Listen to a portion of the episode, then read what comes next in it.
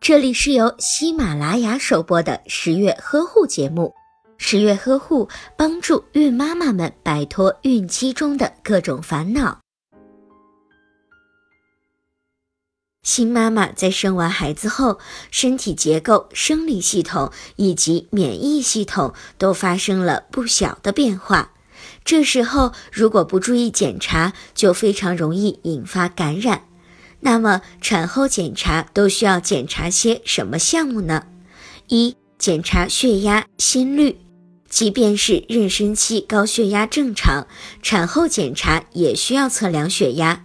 如果患有妊娠期高血压，则更应该检查产后是否还患有高血压。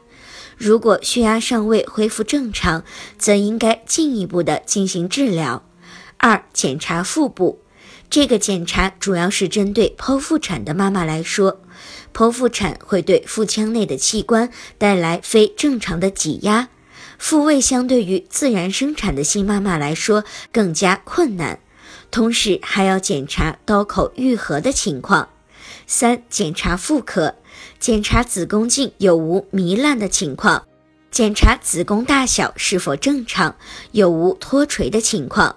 如果子宫位置靠后，则应该采取侧卧睡眠。剖腹产手术后的新妈妈则应该注意检查子宫和腹部伤口有无粘连的情况。